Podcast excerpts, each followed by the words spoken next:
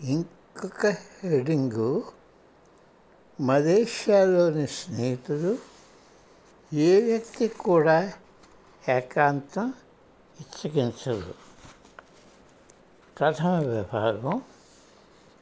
నేను ఇప్పటికీ నా చుట్టూ ఉన్న వ్యక్తులను ముఖ్యంగా నా స్నేహితులు కుటుంబ సభ్యులకు వారు చూపుతున్న గౌరవానికి ఎంతో విలువనిస్తాను. వారిచ్చే గౌరవం నిలబెట్టుకోవడానికి నేను ఎంతో ప్రయత్నిస్తాను.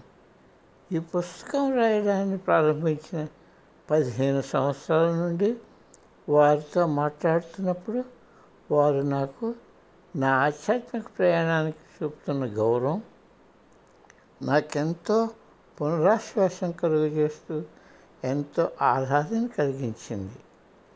ఏ వ్యక్తి కూడా ఏకాంత ప్రదేశంలో జీవించడానికి ఇచ్చగించరు. మనందరం ఒకరితో ఒకరు సామరస్యంగా జీవించాలని కోరుకుంటాం.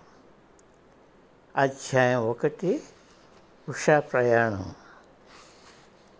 ఉషా ఇటు నా వ్యాపారంలోనూ అటు నా ఆధ్యాత్మిక జీవితంలోనూ పాత్ర వహించింది. ఆవిడ తన మాటల్లో ఇలాగ వ్యాఖ్యానించింది.